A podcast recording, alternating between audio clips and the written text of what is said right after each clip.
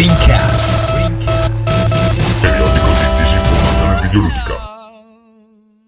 Cari amici da casa, questa è una puntata speciale di Rincast, eh, in particolare ehm, la chiamerei eh, speciale extra 19, ormai sono svariati mesi che non, non pubblichiamo un extra, eh, non è strettamente parlando una puntata che coinvolge uh, i normali speaker di Rincast, anche se uh, spiritualmente Ferruccio uh, era invitato durante la, la, puntata, poi non si è palesato, come più volte è successo nelle puntate normali di, um, di Rincast. si tratta di uno speciale sulla localizzazione um, organizzato eh, da uh, IGDA LOCSIG, cioè l'International Game Developer uh, Association, um, di cui abbiamo qui un rappresentante in questa intro, cioè Alain uh, Delle Piane. Ciao Alain. Ciao, ciao a tutti. Allora, eh, in questa puntata partecipano, dicevamo, non c'è nessuno uh, strettamente legato a Rincast, ma uh, una serie di uh, nomi noti che insomma alcuni di voi conosceranno eh, da altri podcast o da uh, vari siti italiani e quindi uh, vado con la lista. C'è eh, Alessandro De Luca che è uno dei giornalisti di IGN Italia. Um, ha già ha lavorato presso Square e Nintendo come traduttore e probabilmente lo conoscete anche come voce di eh, Outcast. Poi abbiamo Cristiano Crio Bonora che eh, conoscerete da eh, Whiskast Um, anche ha scritto per anni su uh, svariate riviste, inclusa uh, Super Console. C'è Fabio Kenobit Bortolotti, anche lui contri- um, uno de- de- dei giornalisti di IGN, um, fa il traduttore freelance, uh, voce di Outcast, famoso anche per, insomma, in quanto musicista per ehm, insomma, la sua produzione chiptune, insomma, il suo essere DJ eh, di questo genere eh, caro a noi videogiocatori. Poi abbiamo Paolo Cego Ceccotti, eh, lo conoscete dal Tentacolo Viola, è stato per anni in Rockstar eh, Lincoln eh, e ehm, con cui ha contribuito con, con, me in diversi progetti, ad esempio Players, poi Game Petwork che forse un giorno tornerà e altre cose. E infine abbiamo uh, Roberto Bertoni, um, che è freelance editor di Eurogamer.it, eh, responsabile editoriale di oldgamesitalia.net, poi tra l'altro negoziante di GameStop, che non so se è ex un... negoziante, ex negoziante, ex negoziante esatto. non poi... so se è un mark, un, tipo la lettera scarlatta che, per i giocatori. Allora, um, Alen, uh, cosa puoi dirci di uh, questa iniziativa? Perché uh, hai radunato queste persone? Ehm, che appunto sono accomunate al di là della passione dei videogiochi anche dal fatto che comunque hanno lavorato eh, nella localizzazione. Ma mi sembrava un modo interessante per parlare con i videogiocatori di questo aspetto, partendo poi da un punto di vista interno, perché comunque è gente che, le cui voci conosciamo, Mm, sono personaggi che abbiamo avuto modo di seguire, è comunque interessante sentire dalla loro viva voce l'esperienza in questo campo. Eh, nella trasmissione poi tu fai una, un minimo di introduzione su te stesso, però se magari vuoi, eh, vuoi ripetere per, per, questa intro spe, eh, specifica per, per Rincast, eh, tu da anni ormai vivi in Giappone, eh, la, mm, la tua storia con la localizzazione qual è?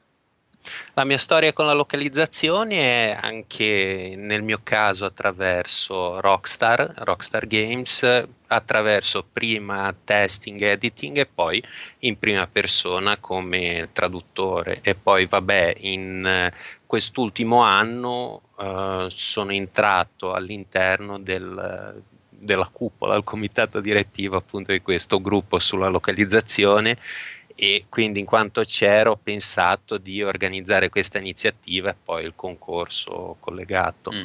Questo gruppo che eh, ho fatto l'errore anche io um, di pensare che fosse un gruppo italiano, in realtà è un gruppo internazionale, giusto?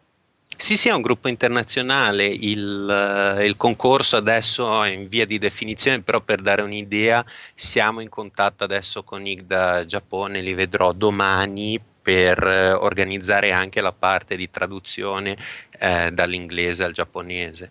Sì, eh, riguardo a questo, poi durante la trasmissione viene nominato un, uh, un, un concorso che, um, insomma, su cui stai lavorando, verrà, i dettagli verranno annunciati nei prossimi mesi. Eh, la, cui, la, cui, idea è quella di eh, favorire l'entrata eh, in questo mondo per insomma, aspiranti eh, localizzatori. Vuoi darci qualche dettaglio? Sì, è stata una mia idea all'interno dell'IGDA. Mi capita spesso che attraverso Facebook, attraverso il sito, mi scrivano degli aspiranti traduttori e uh, la cosa che torna più spesso è ma sì però sono tutte piccole realtà piccoli gruppetti no, non danno mai una possibilità a, a voci nuove a gente nuova e questo non è giusto e effettivamente sì, mi è sembrata una cosa da affrontare, quindi ho trovato un gioco open source, abbiamo preso accordi con l'autore eccetera eccetera e eh, or- l'abbiamo modificato in modo che sia traducibile in tutte le lingue nel modo più facile possibile. Ci sarà un sito che è già pronto che è lockgem.org LOC ilunga am.org dove verrà eh, pubblicato il regolamento, il gioco e tutto quanto a tempo debito e semplicemente l'idea di dare a tutti la possibilità di mettersi in mostra. Ovviamente il tutto sarà poi eh, vincolato a una licenza puramente non commerciale, nessuno mm. ci guadagnerà una lira, è veramente per cercare di, di dare spazio a cioè, per, dare, per dare una possibilità a tutti quelli che da casa quando vedono una traduzione che non gli piace lanciano il joypad contro il muro e dicono io potrei fare meglio, giusto? Sì, sì, sì, assolutamente, ma io personalmente anche una curiosità mia personale, professionale, di vedere appunto nuovi approcci e nuovi modi appunto su questo metro di paragone che sarà uguale per tutti quanti. Va bene, allora se eh, i nostri ascoltatori vogliono um, mettere un piede nel magico mondo della localizzazione di videogiochi, appunto possono seguire l'iniziativa su uh, lockgem.org e non so se eh, Alen ci sono altri siti dove possono seguire appunto le vostre attività. Ma possono Purtroppo l'indirizzo è un po' complicato, però sicuramente attraverso i GDA possono andare a vedere i vari gruppi, fra cui il nostro, quindi igda.org. Ok, va bene. Allora um, direi che uh, come introduzione uh, abbiamo coperto più o meno tutto quello che ci eravamo proposti di, uh, di discutere. io lascerei spazio alla um, trasmissione che, ripeto appunto, è solo per um, dare un po' più um, di uh, insomma, appunto spazio a, a, questa professione che magari non viene sempre uh, posta in risalto uh, all'interno insomma, del, del, mondo del, del, videogioco. Diciamo che poi una cosa che discuterete anche nel, nel corso del, della puntata è che voi arrivate alla fine del processo produttivo e quindi ehm, in un certo senso dovete lavorare con delle deadline molto, uh, molto strette, diciamo, e ehm, insomma non tutti sono, sono um, coscienti del, insomma, delle condizioni Uh, in cui dovete uh, fare un buon lavoro uh, che magari insomma, includono anche dei, dei, tempi molto stretti oppure il fatto che non sempre vi vengano date indicazioni molto precise su tipo l'oggetto di una frase o quelle cose là e quindi insomma se il risultato è buono eh, c'è dietro anche una, una, certa professionalità. Sì, sì, assolutamente. Il, uno degli obiettivi che ci siamo prefissati all'interno dell'Oxig era di avvicinare un po' il, la localizzazione che arriva appunto come dicevi alla fine questo fenomeno che sembra quasi un satellite che ruota attorno al mondo dei videogiochi e ai giocatori portarlo proprio più vicino a direttamente proprio coinvolto nel cuore di, della creazione dei videogiochi. Noi ci consideriamo parte di, di questo mondo e della creazione di, di queste opere, quindi veramente siamo più che interessati e motivati a svolgere un ruolo più attivo in tutto questo. spero che, una, che queste iniziative possano anche aiutare in questo senso. Va bene, grazie per essere stato con noi e eh, buon ascolto agli ascoltatori.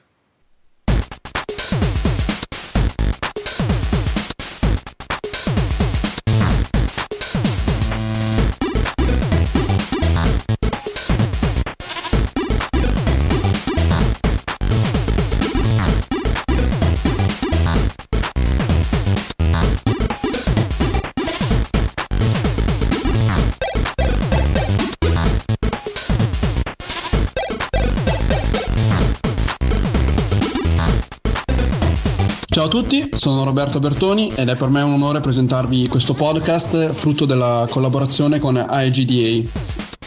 La mente dietro tutto questo progetto è Alain Delle Piane, che fra poco vi passerò per fare una presentazione. E se ci sentite in questo momento nel vostro feed è perché ci stanno ospitando in tutto il mondo. Quindi vi ringraziamo sentitamente, ringraziamo tutti quelli che hanno deciso di partecipare con noi a questa iniziativa Ringraziamo poi Simone Pizzi di Italian Podcast Network che si è occupato di tutta quella che è la parte di editing, quindi se ci sentite male prendetevela pure con lui. E tolta questa che è la presentazione iniziale ed è un po' la parte più noiosa, io direi passare subito la parola ad Allen, che poi dovrei dire Alain delle piane, però mi piace chiamarlo ogni volta in maniera diversa, così anche lui è contento e spiega un po' l'origine del suo nome. Alain, se ci, vuoi, se ci vuoi raccontare un po' da dove nasce questo progetto, da questa idea di questo podcast. Sì, eh, io mi trovo all'interno di questa associazione che è l'IGDA, l'International Game Developers Association, e all'interno della quale c'è un gruppo della localizzazione.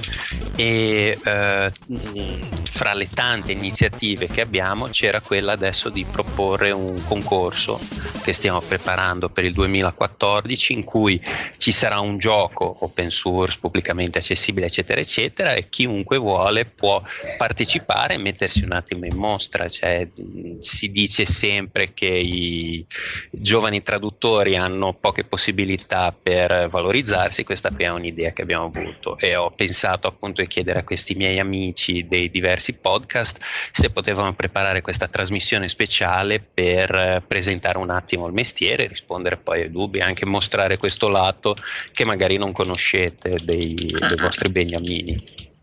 Ok, eh, quindi sicuramente è un'iniziativa lodevole e io personalmente mi sento proprio di ringraziarti per questo progetto e per aver coinvolto tutte queste persone. Però a questo punto magari cerchiamo di capire chi sei e magari presentandovi vi chiedo di raccontare un piccolo aneddoto, raccontare un po' da dove nasce la vostra esperienza nel mondo delle traduzioni.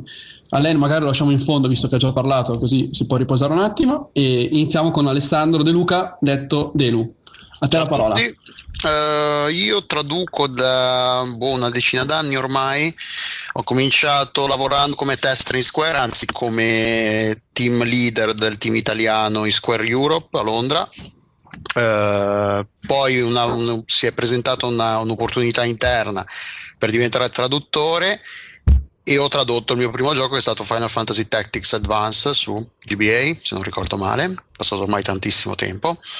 E di lì poi sono diventato traduttore freelance perché comunque non era una traduzione interna però eh, richiedevano che diventassi un fornitore esterno per così dire e di lì poi ho cominciato a tradurre, ho tradotto per Square per tanti anni, continuo a farlo ho tradotto per Nintendo per 3 o 4 anni, eh, adesso faccio un po' di tutto, traduco anche app per, eh, per eh, dispositivi portatili, tablet e smartphone eh, e si tira avanti facendo anche ogni tanto scrivendo di videogiochi su vari siti. Puoi dirlo, dire... puoi dire pure dove scrive? Sì, sì, su IGN ogni tanto su Outcast. ok, infatti ringraziamo anche Outcast che fa gli sponsor uh, di questo progetto e passiamo la parola al secondo ospite, Cristiano Criu Buonora da Whiskast. A te la parola. Ci sono, ben trovati a tutti quanti. Eh, la mia storia nel settore è molto semplice, non si presta ad aneddotiche spettacolari o divertentissime, nel senso che io da un, 12 anni ormai lavoro come traduttore freelance, al momento soprattutto per Electronic Arts, in passato un po' per tutti, vi dirò la verità. Come è successo? Io sono partito dalle riviste c'è qualcuno che sta uccidendo un gatto sullo sfondo, ma non, non, ci preoccupiamo. Dicevo, io ho cominciato con le riviste, poi quando sono passato a Super Console eh, nel lontano 2001, penso, il direttore della rivista che eh, si interessava, lavorava già nella localizzazione e mi aveva proposto di iniziare a provare a tradurre qualcosa e, e insomma io ho iniziato da lì. Ok, eh, passiamo la parola poi a quello che personalmente è un po' il mio idolo giovanile, però non posso dirlo così alta voce che sennò mi vergogno da solo. Quindi Fabio Kenobit Bortolotti, sempre da Outcast, a te la parola. Ciao a tutti, eh, anch'io ho iniziato mh, mm, nel settore partendo dalle riviste perché banalmente Sintesi come delle società italiane eh, di localizzazione nacque proprio da due figure delle riviste. Una era Andrea Minini e l'altra era Max Reino eh, che molti molti molti molte lune fa era caporedattore di The Games Machine. E quindi in un modo o nell'altro il giro delle riviste è rimasto sempre vicino al giro della localizzazione anche perché per ovvi motivi i giornalisti che giocano tanto con i videogiochi possono più facilmente essere gente che ne sa di videogiochi e um, 5-6 anni fa ho iniziato a fare qualche traduzione per, per sintesi proprio tramite contatti lavorativi. Oh ma perché non, non provi un attimino a tradurre anche tu? E poi piano piano è diventato sempre di più il mio mestiere principale e ne sono anche abbastanza contento Perfetto. Dicevo il mio idolo giovanile perché vabbè, Fabio nel tempo, passami il termine libero, è anche un musicista di alto livello, poi magari... Altissimo livello. altissimo no. livello, poi magari finiamo a raccontarci Mi esibisco qualcosa. come Kenobit con, con, il mio, con il mio Game Boy. Ecco, quindi se musica, musica 8 bit e facciamo anzi facciamo la marchetta tra pochi giorni esce il mio disco nuovo anche in vinile ah pubblicità Messaggio esatto. E se lo ascoltate uh, al contrario sentirete questo podcast registrato. Quindi... Esattamente, questo podcast quindi è un atto artistico incredibile, tipo tutto un disco dei Black Sabbath insieme. Ok, passiamo poi la parola a Paolo Cego Ceccotti, spero di aver pronunciato giusto, se no uccidetemi. Perfettamente. Da Tentacolo Viola. Innanzitutto buonasera, grazie di avermi invitato. Sono quello che ha appena ucciso il gatto in sottofondo. Era una porta, come avete notato, non ben oliata. Um, io ho avuto la fortuna um, nel, intorno al 2005 di iniziare come tester della localizzazione. Uh, mi sono appassionato così tanto al, al mestiere che uh, mano a mano mi hanno costretto a, a diventare sempre qualcosa un attimino più con più responsabilità. Sono diventato quindi il, il supervisore della localizzazione italiana presso Rockstar Games. Um, quindi ho fatto dal Grand Theft Auto Liberty City Stories, che era quello per portatile, fino a Max Payne 3 l'anno scorso, uh, però nel frattempo mi era nato un bambino e le responsabilità avrei preferito uh, tenermi soltanto quelle che venivano col fatto che ero appunto diventato padre e non piuttosto quelle del project manager. Uh, quindi ho lasciato e altrettanto qui sono stato fortunato perché adesso riesco ad arrivare a fine mese uh, facendo il traduttore freelance. E il mio inizio è stato abbastanza um, un po' così perché a suo tempo, quando ero ancora giovane e pischello, scrissi una lettera alla, alla, a quella rivista che eh, si chiamava Super Console, che forse molti di noi ancora si ricorderanno, in cui mi lamentavo appunto della qualità, della scarsa qualità della localizzazione italiana negli anni 90 e, e, poi eh, quando ho avuto l'opportunità eh, nel 2005 di fare qualcosa, dicevo ma perché eh, invece di parlare basta non cerco di fare qualcosa a riguardo e allora appunto è quello che mi ha motivato a diventare un tester della localizzazione. Eh, tutto qui. Perfetto. Poi dovrei anche spiegarvi la mia presenza qua dentro. Fondamentalmente io sono un imbucato, quindi prendetela per buona così, nel senso che collaboro con NoiGamesItalia.net, abbiamo fatto un paio di traduzioni, sicuramente non a livello di, di, altri partecipanti di questo podcast, quindi ringrazio ancora una volta Len e anche per il bonifico che mi ha fatto e ovviamente sto scherzando e gli chiederei a lui di raccontarci un po' anche la sua esperienza, dove è nata un po' la sua voglia di tradurre e di buttarsi in questo mondo. Beh, mh, la cosa curiosa è che io e Paolo siamo due generazioni dello stesso lavoro. Esatto, ci siamo mancati fatto... di qualche mese. Sì, cioè io ho iniziato nel 2003 in quell'ufficio lì che all'epoca si chiamava ancora Take Two Interactive Europe Quality Assurance Office, che poi hanno deciso che Rockstar Lincoln suonava un po' meglio e non gli si può dare torto e no, è stata una bella esperienza per me, al di là, vabbè, discutevamo prima di Lincoln, è un posto particolare. Un...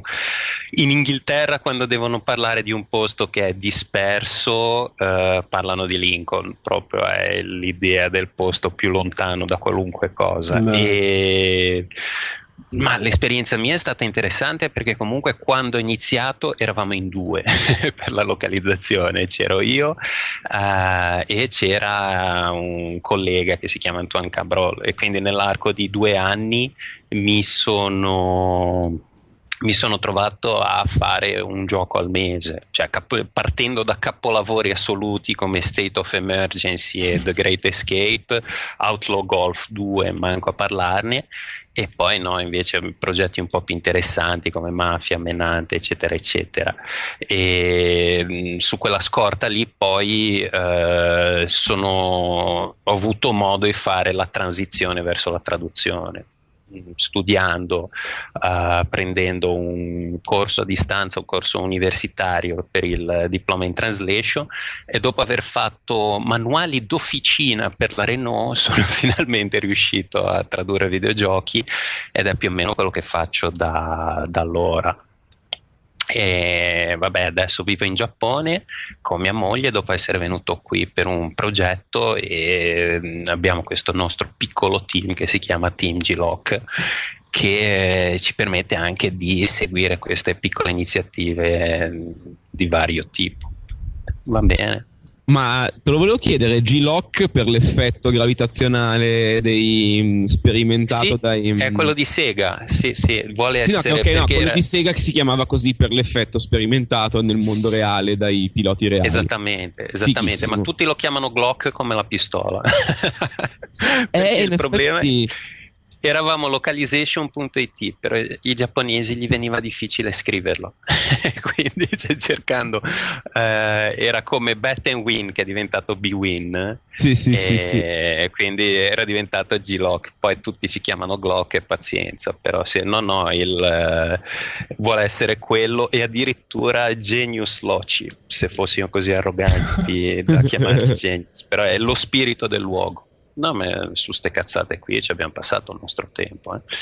Quindi i primi sei mesi ah. sono passati a decidere il titolo del gruppo di traduzione per poi entrare nel mercato, giusto? Capito male? Sì, no, no, era febbricitante facendo delle traduzioni. Okay. Di solito è così che sviluppo le iniziative parallele. Lavoro, poi quando sono in quello stato quasi uh, psicotropo dalle revisioni fatte per 8-10 ore, mi escono queste idee, qualcuna, qualcuna funziona, qualcuna un po' meno. Ok, eh, dopo queste presentazioni quindi vi ringrazio un po', almeno il pubblico che vi ama e vi adora sa chi siete, chi state parlando e ci terrà compagnia per tutta la durata del podcast. Eh, appunto un po' l'idea di questo podcast, e rubo un po' le, le parole di Hélène, è di cercare di dare una mano a chi eh, questo lavoro va a iniziare a farlo. Quindi dare delle risposte a delle domande che probabilmente tutti hanno, quindi adesso vedremo durante la trasmissione dare eh, qualche dritta, qualche consiglio, qualche aneddoto che in qualche modo possa, diciamo, appunto, eh, dare le basi a chi vuole intraprendere una carriera che, come penso tutti voi possiate testimoniare, non è sicuramente facile. E vorrei iniziare con una domanda che probabilmente diciamo, è de- una delle più delicate, nel senso che spesso eh, sui forum, sui siti è facile criticare una traduzione o senza magari capire il perché o il per come nasca questo tipo di problemi. Tanto è vero che nel nostro giro di ricognizione, in cui un po' sui vari forum, sui vari siti abbiamo chiesto di lasciarci qualche domanda, un tale Solidino su IGN appunto criticava eh, la traduzione di The Last of Us. Ecco, eh, magari proprio Len, insomma, iniziare tu a, a, spezzare una lancia a favore dei traduttori, cercando di, di, spiegarci un po' da dove nasce questo tipo di traduzioni e cosa si può fare magari per eh, appunto non essere sempre così negativi.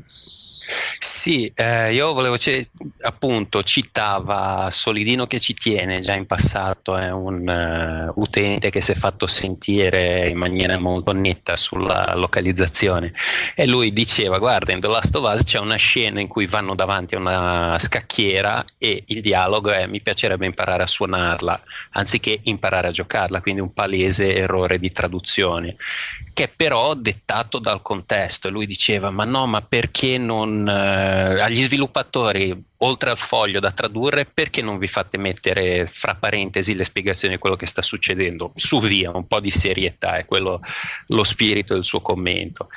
E il nodo di fondo è che non è così semplice, non è così semplice e per evitare di farla molto lunga i problemi sono due. Il primo è eh, facciamo narrazione interattiva, che tieni presente è una cosa nuova, fino ad ora non c'era stato, se un libro o un film o la radio abbiamo sempre avuto una narrazione che era lineare e c'era quindi l'autore che diceva al pubblico eh, e descriveva un attimo quello che succede nei videogiochi noi creiamo un mondo in cui si muove il giocatore e quindi questo automaticamente già di suo a livello fondamentale se anche avessimo le condizioni ideali e perfette di tutto, lo, di tutto il mondo crea delle difficoltà crea de, delle difficoltà perché il testo uh, su cui lavoriamo non è il prodotto vero e proprio, sono parti smontate di un motore, sono biellette, sono molle e sono elementi che ci vuole quindi un minimo di immaginazione per vedere come si metteranno insieme e quindi c'è un margine d'errore, su quello lì no, non si piove. Uh, Posso aggiungere una cosa su, quella, certo. su quello che hai appena detto?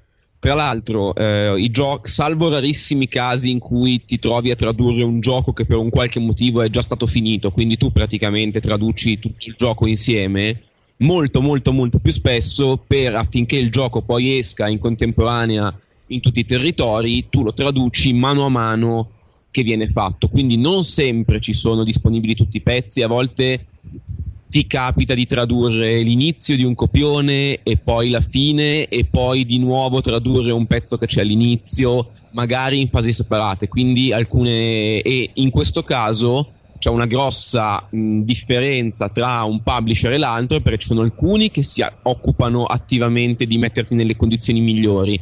Quindi appunto ti dicono checkerboard come lì in Last of Us e eh, ti chiariscono che quel play si riferisce a una scacchiera. Altri invece te lo lasciano lì così.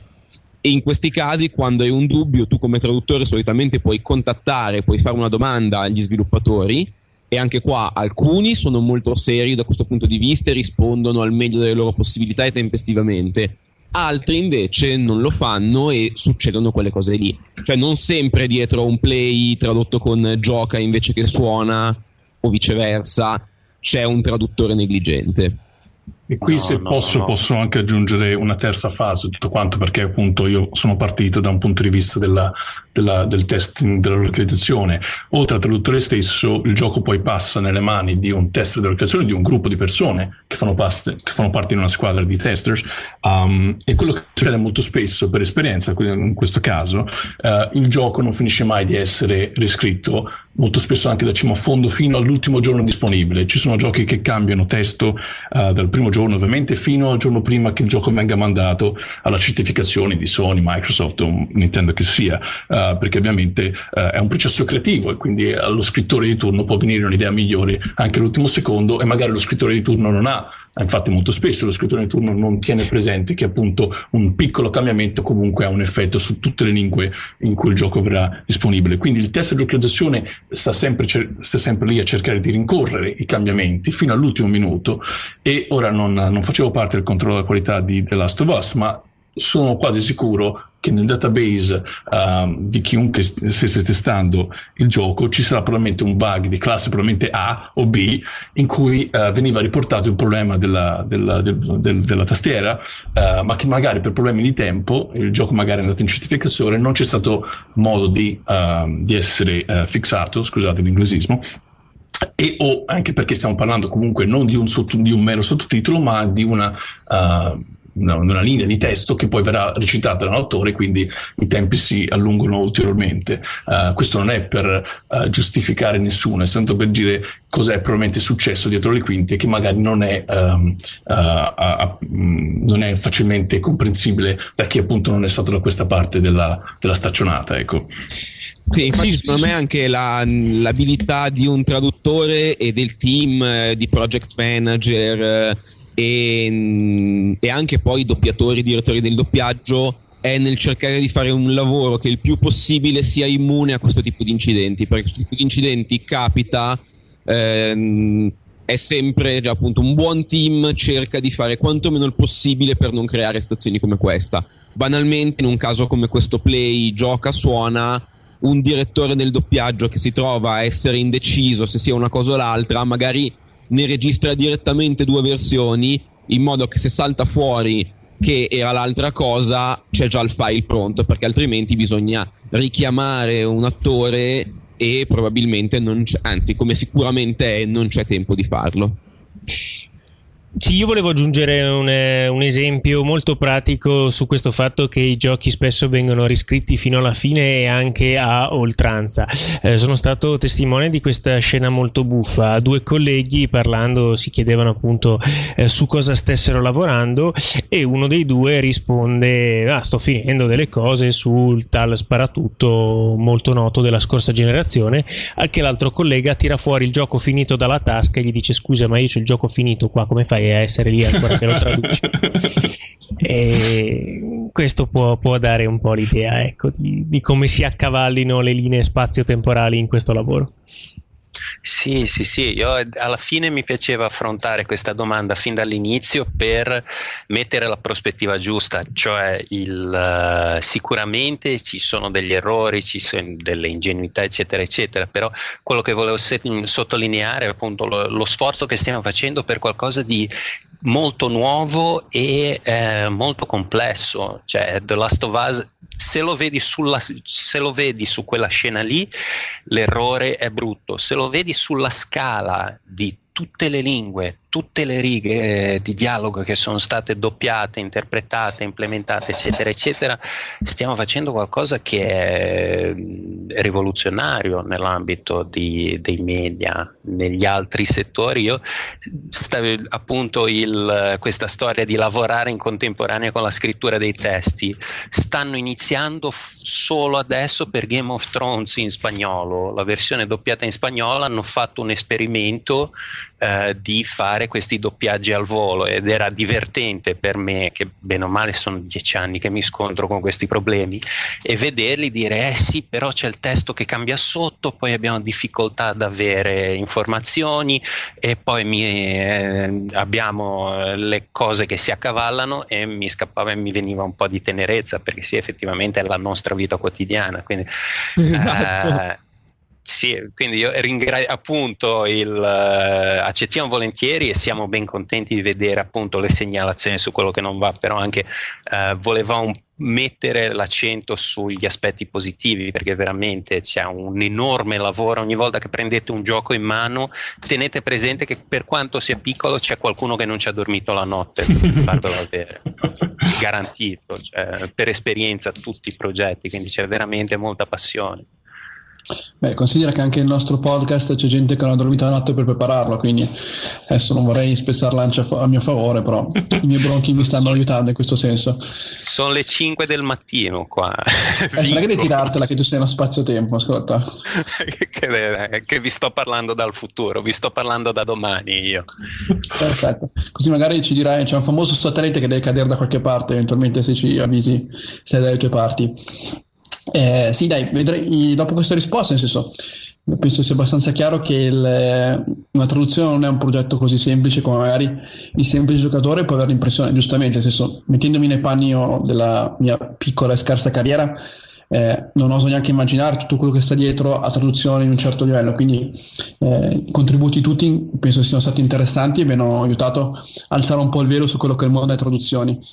Però passerei adesso magari a a cercare di capire come si può entrare in questo mondo, nel senso basandomi magari su una domanda di un utente di Games Italia, quindi gioco un po' in casa, tale Micartu, che chiede appunto se persone non laureate in lingua inglese o che non abbiano attestati che possono in qualche modo testimoniarne la bravura, quindi a parte progetti amatoriali o qualche piccolo progetto ufficiale, come queste persone possono, eh, diciamo, farsi spazio, come possono essere in qualche modo assunte se è necessario avere dei requisiti anche didattici. Ecco, magari se Paolo vuole darci una mano a rispondere. Ma sì, la, la, risposta è assolutamente sì, nel senso perché io ne sono appunto un esempio, io non sono laureato, tra l'altro io eh, l'ultima volta che sono stato a scuola ho preso un diploma di perito aerotecnico, che, aeronautico scusate, che non c'entra assolutamente nulla con le lingue, e eh, quindi la risposta è sì, Uh, però non vorrei um, tagliare la testa al toro in modo troppo sbrigativo. Uh, sì, però che, il cammino che ho fatto io non è quello di uh, aver applicato a una ditta, a un'agenzia di traduzione che fosse come traduttore, perché poi magari adesso vi spiego anche perché lì non, sicuramente non, avrebbero, uh, non mi avrebbero accettato, ma sono entrato nell'industria del videogioco, diciamo, dalla, una, da un'entrata di sicurezza, cioè quella del controllo della uh, qualità, dove effettivamente magari adesso eh, parlo di mh, mm, quasi dieci anni fa, adesso magari i tempi sono cambiati, ma a suo tempo comunque il livello di ingresso, i requisiti di ingresso erano decisamente più uh, bassi, uh, quindi uh, dipende anche lì dall'agenzia, ma il fatto che non c'era bisogno di una laurea, il controllo della qualità a suo tempo comunque cercavano gente che innanzitutto fosse appassionata di videogiochi perché effettivamente è quello che fai di giorno in giorno per mesi a non finire e spesso anche le notti purtroppo. Quindi la passione per il gioco innanzitutto e che comunque avessero una certa conoscenza della lingua italiana in questo caso. Um, e poi da, da lì appunto uh, tra l'altro è una, una scelta che mm, solo di parte, ma consiglierei anche perché ti rendi conto se in futuro uh, la carriera da traduttore ti può effettivamente piacere o no, perché comunque da una parte, dalla tua parte della staccionata come controllo della qualità, ti ricevi un testo già tradotto, uh, e a cui poi lo vedrai a schermo, quindi puoi apportare delle modifiche a seconda che uh, tu lo voglia localizzare in un certo modo, se, se, a seconda del contesto in cui le vedi, ma ti rendi anche conto se effettivamente mh, mm, quando ti arriva una batch di testo di 10.000 parole, ti puoi anche impersonare, certe volte mettere nei, nei panni del traduttore e dire ma io quella cosa non l'avrei voluta fare perché è di una noia assurda. E quindi è un campanello d'allarme che ti già indica che allora a quel punto forse fare il traduttore nel tuo futuro è meglio, è meglio evitare, mentre è molto meglio se resti a fare il tester perché comunque uh, ti, è un lavoro mm, che si tratta di rifinitura, un lavoro di appunto prendere la traduzione e la localizzi al 100%. Um, ehm, quindi è una, se te non sei laureato, puoi benissimo uh, a un certo punto Uh, diventare un traduttore, uh, però, però, la via del controllo della qualità è sicuramente quella più appropriata perché se tu, fu, se tu dovessi applicare un'agenzia senza una laurea, um, che io mi ricordi, uh, quasi dappertutto tutte le agenzie chiedono o una laurea o svariati anni Uh, di uh, esperienza del istruttore che tu invece potresti appunto, appunto guadagnare uh, man mano che tu lavori in una, una, ditta di controllo della qualità. Quindi la possibilità c'è, ma io entrerei per la porta di servizio, se, se così, per, ecco, la chiamo così, ci sono sicuramente termini più adatti a, a, a descriverla. Io volevo aggiungere una testimonianza dal percorso diametralmente opposto, nel senso che io sono laureato e sono proprio laureato in lingue e letterature straniere. Quando ho iniziato a fare questo lavoro, in realtà avevo 21 anni, quindi non ero ancora laureato. Nel mio caso, devo essere sincero, se non fossi laureato in lingue, non penso che avrei potuto farlo o farlo benino come lo faccio perché io in alternativa non penso che avrei imparato così bene le lingue. Però l'importante secondo me è avere un'ottima conoscenza della lingua. Poi il percorso con cui la si è acquisita quello non è decisivo. E aggiungo due cose. La conoscenza ottima non deve essere mai della lingua nel senso di una sola lingua della tua o di quella da cui vai a tradurre ma di tutte e due le lingue. È una cosa che nel sentire comune non è tanto percepita questa cosa. Non importa quanto uno conosca bene ad esempio esempio l'inglese, deve conoscere ancora meglio l'italiano, la sua lingua, se vuole tradurre in italiano. Niente, se mm, non so se Roberto aveva in canna già la, la domanda successiva, non vorrei anticiparla. Sì, nel senso che vorrei cogliere un po' anche quella che è l'esperienza di Paolo e collegarla a una domanda che è arrivata sempre su Games Italia dall'utente Marco Ciò. Ovvero se eh, spesso i traduttori iniziano come tester linguistici, è davvero un passaggio così obbligatorio e così importante? O si può iniziare a localizzare subito? Alain, vuoi provare a rispondere tu?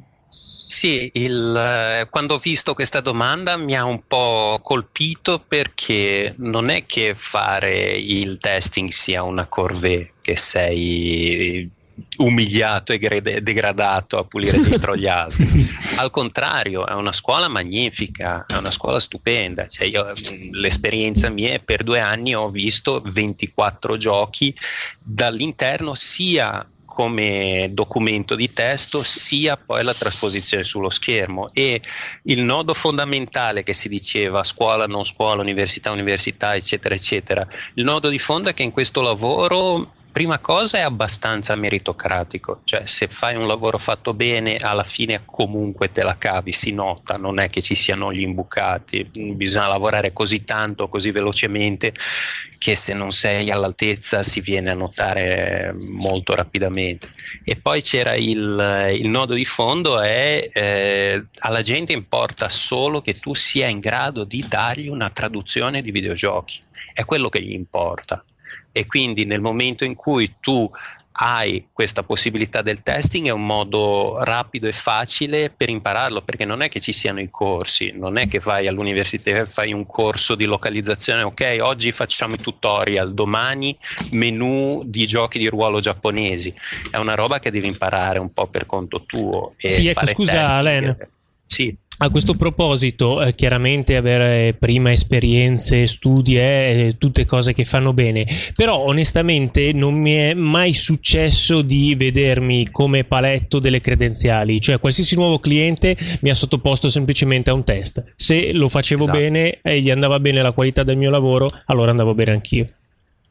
Sì, ma quella lì poi è un, almeno poi a livello mio personale, noi il, il, team cerchiamo sempre di introdurre strumenti nuovi, metodi nuovi, eh, cerchiamo di sperimentare, trovare nuove cose e i, i, clienti non hanno nessun problema di nessun tipo, cioè a loro importa solo che gli fai un lavoro fatto bene, poi ti gestisci a modo tuo. E anzi questa libertà di andare a crearti il tuo modo di lavorare, anche perché è un settore nuovo, non è che ci sia il modo giusto di lavorare, ci sono tanti modi che arrivano al risultato che è eh, desiderabile. E quindi anche quello lì è una, da un lato è una delle parti più interessanti di questo lavoro perché veramente sei tu che ti decidi come fare, dall'altro comunque è una sfida perché comunque la, appunto la pressione è, è molto alta, lavoriamo molto velocemente e anno dopo anno il livello di, di aspettative è sempre più alto. Assolutamente, anche perché comunque eh, negli ultimi anni si è evoluta tanto anche la scrittura degli originali, nel senso i copioni, eh, ci sono più soldi nei videogiochi e ci sono, eh, sono, ci sono modi per, per, farli più realistici, più cinematografici e tutto e appunto guadagnano di più. Quindi cioè, ci sono degli scrittori dietro che sono sempre più, più, abili e quindi se una volta ti trovavi a tradurre dei, dei pensierini sostanzialmente da, da, da liceo adesso sono dei molto più belli. Anche qua mi ho messo tanti elementi in gioco che in qualche modo hanno sicuramente aiutato a costruire sempre più quello che è un po' il mondo delle traduzioni. Adesso vorrei fare una domanda un po' a tutti a giro, magari una risposta breve su quello che potrebbe essere un consiglio in base un po' alla vostra esperienza, un po' in base a quello che per voi è un elemento importante o meno, nel senso che un utente, eh, più precisamente Davide Pessac, ci chiedeva se in un colloquio assunzione qual è il primo fattore in assoluto che l'azienda prende in considerazione in maniera di essere perlomeno ascoltati. Adesso magari iniziamo da Alessandro e poi facciamo un giro. Ma sì, eh, sicuramente la prima cosa che è importante è riuscire a, a scrivere una, una, un curriculum e una lettera di presentazione che sia corretta senza errori. Perché visto che si parla di lingua italiana nel momento in cui ci si presenta per un lavoro che ha a che fare con la lingua italiana e quindi si deve tradurre, scrivere correttamente in una o più lingue, bisogna assicurarsi assolutamente che non ci siano errori di nessun tipo non è questo di essere eh, capaci di fare il traduttore, però nel momento in cui si critica e si pensa di poter fare meglio qualcosa è importantissimo essere veramente in grado di farlo. Quindi riuscire a presentarsi, la prima impressione è importantissima, quello sicuramente. Quindi piuttosto che scrivere e mandare qualcosa, un curriculum, qualcosa, dopo aver pensato, ah sì, lo mando, ripensateci dieci volte, rileggetelo dieci volte, contate fino a un milione, poi semmai non mandatelo. Però l'importante è pensarci tantissimo bene, perché comunque una prima impressione sbagliata, di solito da, un, da, una prima impressione sbagliata, da un errore, anche a me è capitato di aver far sbagliato dei test con alcune agenzie, eh, e da, que, da quell'errore non si recupera più non, è un cliente perso quello. Quindi, anche se poi traduci un milione di giochi bene e hai, e anche, e hai anche tradotto magari un milione di giochi bene prima di, di, quel test, è il test che fa testo e quindi il cliente è perso. Quindi pensateci bene. Assolutamente, anche perché veramente se, se, se sbagli la mail di presentazione si presuppone che tu scriva sempre così. Ok, quindi sicuramente lo mettiamo un primo punto, una mail o un curriculum di presentazione che utilizzi perlomeno un linguaggio corretto, quindi questo è sicuramente importante. Altri elementi, non lo so, Alain, nella tua esperienza? Ah, nella mia esperienza quello che cercano, visto che comunque spesso si tratterà di freelance, quindi non è che ce li hai dietro appollaiati sulla spalla a controllarti, eh, ci si aspetta comunque una certa capacità di autonomia e di autogestione o mh, mm, per metterla più semplicemente ci vuole gente che sappia risolversi i problemi. Se nel momento io ogni tanto vedo ma arrivano i curriculum c'è il test da fare e eh, già solo per fare il test ci dobbiamo organizzare per 15 giorni perché non è possibile trovare l'ora, il giorno, materiale, eccetera, eccetera, ma non ho i dizionari qui. E questa qui è una cosa che incide negativamente sulla percezione perché comunque nel momento in cui arriverà il progetto vero e proprio non ci sarà tempo per queste cose. Il progetto arriva adesso le istruzioni fanno schifo il file è un macello e deve essere pronto tra dieci minuti grazie. Quindi, io volevo un attimo io lo affronto un attimo perché magari potrebbe essere um, interessante per chi ci ascolta se hanno già intenzione magari di affrontare la questione da un punto di vista del controllo della qualità. Uh, se vi fosse offerto un colloquio a un'agenzia del controllo della qualità, oltre ovviamente alla passione di videogioco che vi ho già detto è assolutamente fondamentale per quel ramo dell'industria perché davvero alla fine di un oggetto il gioco ne avrete piene le i zebedei del, di, quel, di, quel, progetto. Quindi, se avete, eh, se traete gioia dal, dal, fatto anche semplicemente di prendere una macchina e, e guidarla in giro per, per, ore, è già un buon punto di partenza. Ma da un punto di vista del controllo della qualità, oltre al fatto di essere dei, dei giocatori appassionati e di avere certo una, una, una, discreta conoscenza della lingua, c'è anche un elemento che magari non è uh, chiaro um, subito, e cioè dovete assolutamente essere degli ottimi giocatori di squadra.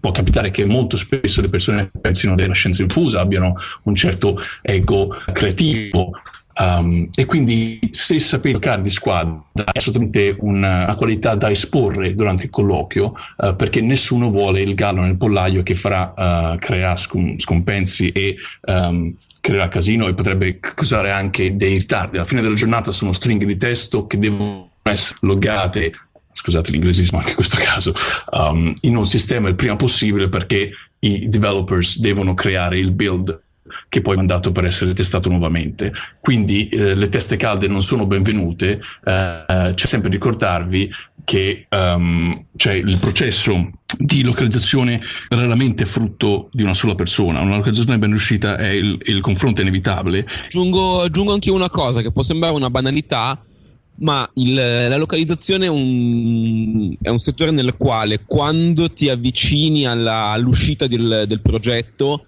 le deadline iniziano a diventare molto brevi ci sono sempre più emergenze quindi un grande asset che tu devi avere è essere disponibile. Nel senso una roba che io eh, vorrei sentirmi dire se dovessi assumere un assistente o, una, o un traduttore dire guarda sì sono una persona che eh, controlla la mail costantemente e sono disponibile eh, sempre nei giorni, cioè nei giorni lavorativi sono disponibile sempre a cascasse il mondo. Perché questa è una cosa mh, mm, Cioè è vero che, ma- che magari alcuni progetti tengono più traduttori, un traduttore di scorta, ma il, il, il, risultato ottimale si ottiene se tu segui sempre il tuo gioco e quindi devi essere disponibile, quindi dire sì, sono disponibile, sono uno che controlla sempre la mail e sono preciso. Un attimo, però per disponibile cosa intendiamo? Perché se, se qua si tratta di stare disponibili da mezzanotte a mezzanotte orario continuato, no. No, disponibile io sono, io so che ehm, abbiamo un progetto attivo insieme, quindi so che mi potresti contattare tra le 9 del mattino e le 6 di sera con delle richieste che a seconda della fase in cui siamo nel progetto potrebbero anche essere abbastanza pendenti. Ah, ok, va bene. Se no, no, di... essere, essere, disponibili 24 ore su 24 è Perché essere, essere, disponibili tipo un, un chirurgo cardiaco, un cardiologo che deve, può, essere, può, partire da un momento all'altro a mezzanotte, no, non mi sembra che sia questo no, il nostro ruolo no, nel no. mondo. No, no, no, no. no. Ah, ok, allora. Dice, diciamo che c'è una scala da sono sempre disponibile a zerbino e dall'altro lato cioè, arriva la richiesta guarda siamo in casini per favore puoi farci questo? E la risposta è no scusa adesso c'ho judo. Diciamo esatto. che c'è, c'è, un punto in mezzo. la cosa è appunto il, mm, siccome le emergenze ci sono i problemi ci sono essere uno che tende a risolverti il problema piuttosto che a creartelo è una, è una bella feature. Ok, quindi si passa da schiavo giapponese, giusto per rimanere in tema con Alen, a tipico lavoratore che vuole stare tranquillo e rilassato nel suo mondo. Esatto. Ok, perfetto. Eh, però nel senso mi piacerebbe magari dare anche un po' più eh, adesso abbiamo capito anche con il discorso del curriculum abbiamo cercato di dare alcune coordinate su quello che potrebbero essere gli ingressi in questo mondo magari capire un po' anche questo lavoro effettivamente cosa chiede a un traduttore nel senso quanto c'è spazio per un'interpretazione personale quanto invece eh, bisogna comunque rimanere più o meno fedeli a quello che è il testo originale. Oh, diciamo che qua sono diversi punti da, da affrontare quindi magari partiamo da una prima domanda poi andiamo a inserirne altre che sicuramente sono arrivate e sono di sicuro interesse. Allora, eh, la prima domanda che potremmo fare, e qua ringraziamo Andrea Ralf Richini, è capire quale grado di libertà è lasciato un traduttore. Quindi se viene richiesta una traduzione strettamente simile appunto all'originale, oppure c'è anche spazio per quello che può essere l'estro personale. E magari Fabio, se vuoi iniziare tu. Cambia a seconda dei casi, nel senso se, se il gioco viene doppiato anche nella tua lingua, tu hai già, inizi- hai già, di base un livello di libertà, hai, hai un, un, margine di gioco più ampio, perché banalmente potresti decidere, visto che tu non sei, tu, tu stai localizzando, non stai solo traducendo, quindi tu potresti decidere a seconda del gioco, del contesto, di tradurre in un modo diverso, cambiandola anche totalmente, una battuta o un riferimento culturale che, nel, che semplicemente non funzionerebbe nella, nella lingua di arrivo. Eh, però eh, se tu invece stai traducendo un gioco che non sarà doppiato e avrà solo i sottotitoli, in quel caso tu devi cercare il più possibile di aderire completamente. Poi a me è capitato di avere dei progetti nei quali il, gli stessi sviluppatori ti dicevano guarda, i testi sono così, ma vogliamo semplicemente che siano divertenti e che il messaggio sia questo. Tipo io ho tradotto Rayman, i vari Rayman di recente, e mi hanno sostanzialmente detto non ti piace questa roba qua, non viene bene in italiano, vogliamo che venga bene e che abbia un bel suono. Quindi se vuoi cambiarla, cambiala, ovviamente nei, nei limiti del buon senso, il che vuol dire non usare nomi con trademark, eh, parolacce o, o, così. Però appunto in, in, cambia, un da, cambia un po' di progetto in progetto, c'è il progetto nel quale devi essere molto fedele e il progetto in cui puoi avere più gioco. Ok, eh, magari Cristiano vuoi dire anche la tua? Sì, eh, tutto vero quello che è stato detto certe volte, spessissimo anzi, succede che eh, la fantasia, la rielaborazione sia qualcosa di obbligatorio, nel senso capita magari che il traduttore vorrebbe essere fedele al testo originale, ma vuoi per vincoli di tempo o di spazio è costretto a rigirare la traduzione in modo acrobatico, quindi ehm, non solo è, una, è un'abilità apprezzata e richiesta, ma vi salva la vita in mille occasioni. Sapere reinventare un po' il testo. il gioco magari è un po' particolare e se i tempi non sono serratissimi, puoi essere tu traduttore, se hai un buon rapporto con il cliente, e dire guarda è così, ma in italiano sarebbe bello. Se facessimo così, gli spieghi, gli spieghi che cos'è e lui, e lui magari eh, solitamente il localization manager è in contatto con il direttore del progetto e ti possono dare l'ok o non l'ok. Io per esempio di recente ho tradotto mh, mm, Blood Dragon, l'espansione di Far Cry, che era un gioco est- molto molto particolare sopra le righe, estroso e io ho messo una super cazzola proprio ovviamente era un, in, in, un contesto in cui aveva senso che ci fosse, però per una roba si mi ha detto, sentite, sto mettendo questo riferimento che fa ridere eh, a un film italiano e a una cosa molto apprezzata, la posso mettere oppure no? Sì, aspetta, controlliamo, parliamo con il conto, diciamo sì, ok, figato, lo puoi mettere e puoi fare anche altre cose simili. A volte anche il traduttore che volendo può, se c'è il tempo di fare le cose per benino, il traduttore può proporre delle cose un po' più estrose. A me personalmente non è mai successo che mi, che mi abbiano dato um, istruzioni per traduzioni, al di là delle guideline di alcune linee guida da seguire, tipo c'è personaggi, che personaggi Uh, storici di una serie piuttosto che un'altra che quindi parlano in un certo modo, si comportano in un certo modo, non puoi da un, da un episodio all'altro cambiarli di, di, uh, drasticamente. Però per dire, uh, ci sono son due cose. Uno è che spesso io ho avuto a che fare con eh, responsabili di progetto che consapevoli del fatto che loro non conoscevano la lingua di, di destinazione, quindi non conoscevano l'italiano, quindi non mettevano bocca nelle questioni di localizzazione, eh, di caratterizzazione di scelte linguistiche. E poi spesso sono, come è già stato detto da qualcuno, da Fabio, sono i responsabili del progetto, gli sviluppatori che richiedono e propongono certe eh, libertà da parte del traduttore. Per esempio, io ho lavorato su non ero ancora traduttore al tempo, su Final Fantasy IX.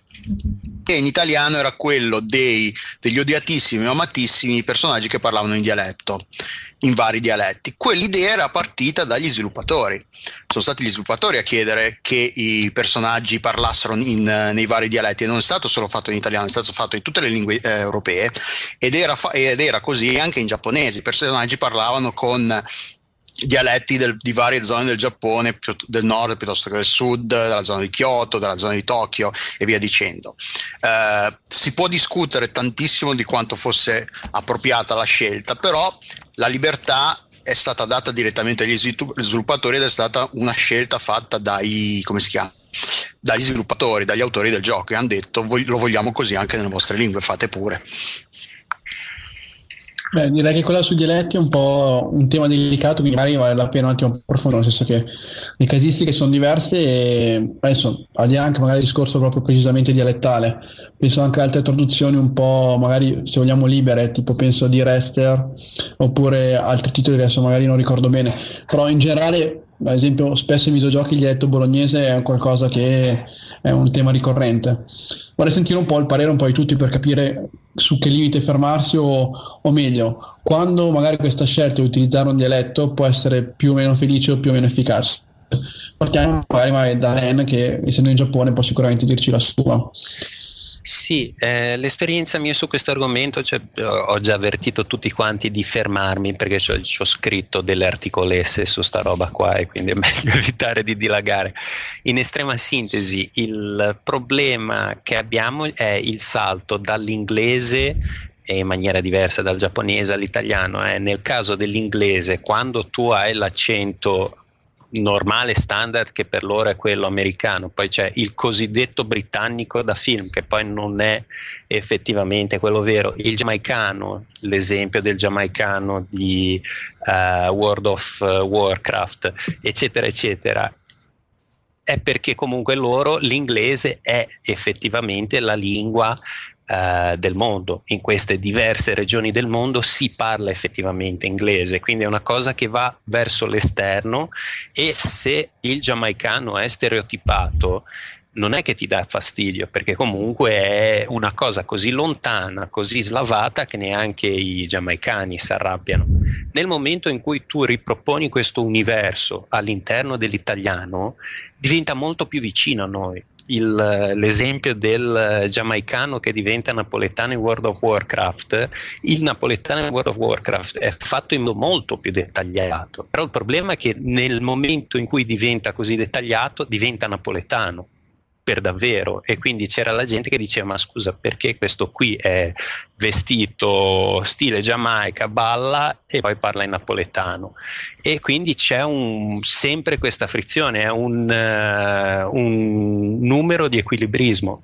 Personalmente ritengo che sia una questione di adattarsi un po' al prodotto, all'atmosfera due giochi giapponesi, prendiamo su da 51, anche se il personaggio parla con un accento black, non, non lo puoi far parlare napoletano, è improponibile. No, no, vai a distruggere quella che è un'identità molto precisa di quella storia lì. Tra Questo è anche un limite fisico della localizzazione perché ci sono anche un altro caso molto banalmente sono i classici neri gangsta che parlano con, eh, appunto, con quella parlata proprio da ghetto molto stretta e quel tipo di voce che ha una timbrica molto particolare. Sì, tu quando doppi, diventa... se eh, non hai modo, non hai modo di replicare quella cosa, ed è il motivo per cui in alcuni giochi eh, tipo GTA in cui queste cose abbondano, Rockstar giustamente decide, secondo me, di non doppiare ma di fare solo sottotitoli in alcuni casi sì. ci sono dei casi ottimali tipo il caso migliore secondo me è il um, è lo scozzese dei Simpson che è il, il bidello che, che, parla in sardo però scozzese e sardo è un caso molto preciso già col giamaicano appunto diventa molto difficile sì, dipende da, dalla storia e dal contesto. Per stare nei videogiochi, un uh, Final Fantasy non saprei, però Dragon Quest è oramai è quasi, è quasi previsto che ci siano questi elementi aggiunti e uh, sono parte integrante proprio dello stile di questa cosa. Poi comunque c'è l'idea di questo tipo di immersione fantasiosa in cui non è poi è più importante il godimento della storia e dell'atmosfera che essere una cosa più puntuale. Quindi dipende da, dal caso, dipende dal gioco, dipende dal caso, fatto comunque con, con attenzione. Sì, io sui dialetti aggiungo solo due cosine. Eh, il dialetto, secondo me, è uno strumento formidabile per aggiungere carattere e comicità a un dialogo. Eh, ad esempio, nel caso recente di Nino Cuni, non mi aveva convintissimo la parlata romanesca di Luciconio, drip in inglese, ma non peraltro perché sotto poi sentivi il doppiaggio originale in inglese, gallese, quello che era e, e, e, non riesci a leggere un sottotitolo in romanesco mentre senti uno che parla in gallese. Quindi, magari se ci fosse stato anche il doppiaggio in romanesco avrebbe funzionato benissimo. E così non, non, non ce la facevo, e per quel poco che ci ho giocato ho, ho switchato sull'inglese. Invece, eh, una cosina solo su Final Fantasy IX perché su um, quell'episodio specifico di localizzazione aveva occupato gran parte della mia tesi di laurea. In realtà, io mi ero schierato votato molto a favore di quella scelta sui dialetti in quel gioco perché alla fine tanti personaggi erano stati caratterizzati in modo particolare, ad esempio c'era il cavaliere tutto d'un pezzo che si esprimeva con sentenze in latino, ma a parlare in dialetto vero e proprio alla fine erano solamente i clown dell'equipe teatrale, quindi personaggi proprio intrinsecamente comici anche se l'originale giapponese non erano proprio dialetti, era una cosa un po' diversa, secondo me conti fatti, visti i personaggi coinvolti, come scelta era risultata azzeccatissima. Uh, io volevo fare una, un attimo un appunto a quello che ha appena detto uh, Cristiano qua al discorso del romano e del, della parlata gallese. Il problema è che comunque bisogna ricordarci che la localizzazione è fatta per chi l'inglese non lo capisce. Eh, lo, eh, il fatto che il, la parlata inglese, il doppiaggio inglese cozzi col sottotitolo è un problema che ci poniamo noi che eh, riusciamo a seguire una conversazione in inglese senza problemi o comunque senza troppi, troppe limitazioni. Io quando localizzo un gioco penso che mia madre ci gioca, che lo fa. La localizzazione è per quelle persone lì, per chi l'inglese non è, per chi non si god- godrebbe il gioco se fosse solo in inglese. Eh, ma guarda che io non ne facevo un discorso di senso, ma proprio di fonetica, cioè anche se non sai nulla mm, di inglese o di gallese e, e, senti quel suono, capisci che è proprio un accento diverso che esprime anche una personalità diversa. Non ne sono sicuro, secondo me è un problema che ci poniamo noi, c'è tantissima gente che secondo me sente delle cose in lingua straniera e sono suoni senza un minimo senso. Sono, sono cose, sono... Eh, piccole differenze che richiedono secondo me una, una conoscenza della lingua minima e non, nel momento in cui si localizza un gioco si pensa, lo si fa perché le, si pensa che la gente, che le persone che ci giocano quella conoscenza non ce l'abbiano. Tutto qua. Volevo fare okay. solo un inciso, c'è anche un fattore che gioca nel confronto fra l'inglese e la traduzione e vabbè comunque o il giapponese la traduzione, che è quello dell'esotismo, cioè l'esempio concreto per dire quanto siamo vecchi, però in Final Fantasy VII quando c'era quella salita sulla montagna che bisogna tenersi al caldo premendo il pulsante, è una strada sognante, la vedi con questo paesaggio stranissimo, con questa strada che come da noi non ce n'è, quella lì è una strada di montagna giapponese, secca secca proprio, come se ti avessero messo la statale 22 del Brennero. È la cosa più bella che sia, però nel momento in cui noi la vediamo da fuori, comunque ha un, uh, un bonus cioè, c'è anche questo fattore che gioca spesso nel momento in cui senti eh, l'accento appunto gallese, che è una cosa comunque per noi molto esotica, rende molto di più rispetto a un, appunto, un romanesco che comunque ne abbiamo una visione per noi quindi molto più ordinario, molto più comune. Basta, tutto qua. Qualcun altro vuole dire la sua su questo tema o possiamo passare a un'altra domanda? Passiamo, passiamo, passiamo oltre.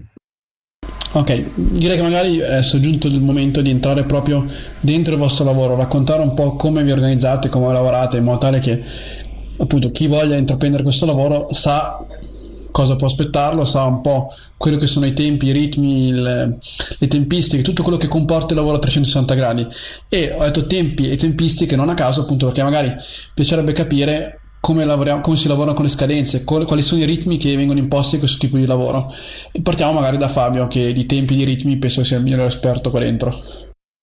Allora, le... innanzitutto una cosa fondamentale è che le scadenze in, visto che la localizzazione appunto è un lavoro di squadra in cui dopo che tu hai fatto il lavoro verrà poi riletto da qualcuno, verrà magari adattato dal direttore del doppiaggio, la scadenza che già in generale per una persona professionale è oro, qua è platino. Se tu qua manchi una scadenza fai veramente un grosso danno a tutta la squadra e a volte fai proprio un danno d'immagine alla gente per cui lavori perché se tu manchi magari salta tutta la macchina organizzativa che c'era dietro e quindi un file cliente che a lunedì si consegna il martedì ed è una figura che non bisogna fare, quindi scadenze sonoro. Ma la, in, gen- in, generale, le, nella mia esperienza, le scadenze cambiano col andare avanti, col proseguire del progetto. All'inizio, quando c'è ancora tanto tempo, magari i materiali non sono definitivi, siano delle scadenze eh, molto comode. Un lavoro mi, ca- mi capita magari che mi, mi, diano tre giorni di tempo per fare un lavoro che volendo potrei sbrigare in un giorno. Quindi all'inizio hai, più sei all'inizio del progetto, più capita che tu abbia questo lusso di lavorare con calma olimpica.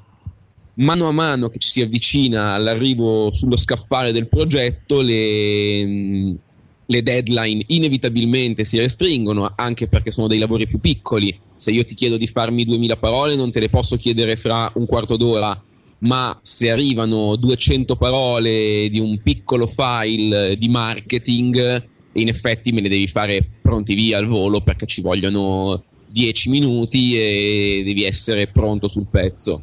In generale, mano a mano che si avvicina alla fine del progetto, capita anche che sia necessario diventare un po' flessibili perché mentre all'inizio magari hai più tempo di quello che ti servirebbe ottimalmente, arrivando verso la fine capita di dover fare qualche corsa o qualche piccolo miracolo a seconda dei, dei progetti. Poi anche, anche, anche, in questo caso tutto cambia di progetto in progetto, a prescindere dal traduttore sono, eh, c'è la figura del localization manager che è il, il tramite tra le, le, agenzie di localizzazione e gli sviluppatori. Se il, lo studio in questione o il localization manager è molto in gamba, tu hai sempre tutto il tempo che ti serve. Più invece un progetto è gestito male a monte, più ti capita di dover fare, di dover affrontare delle deadline um, a volte anche poco ragionevoli.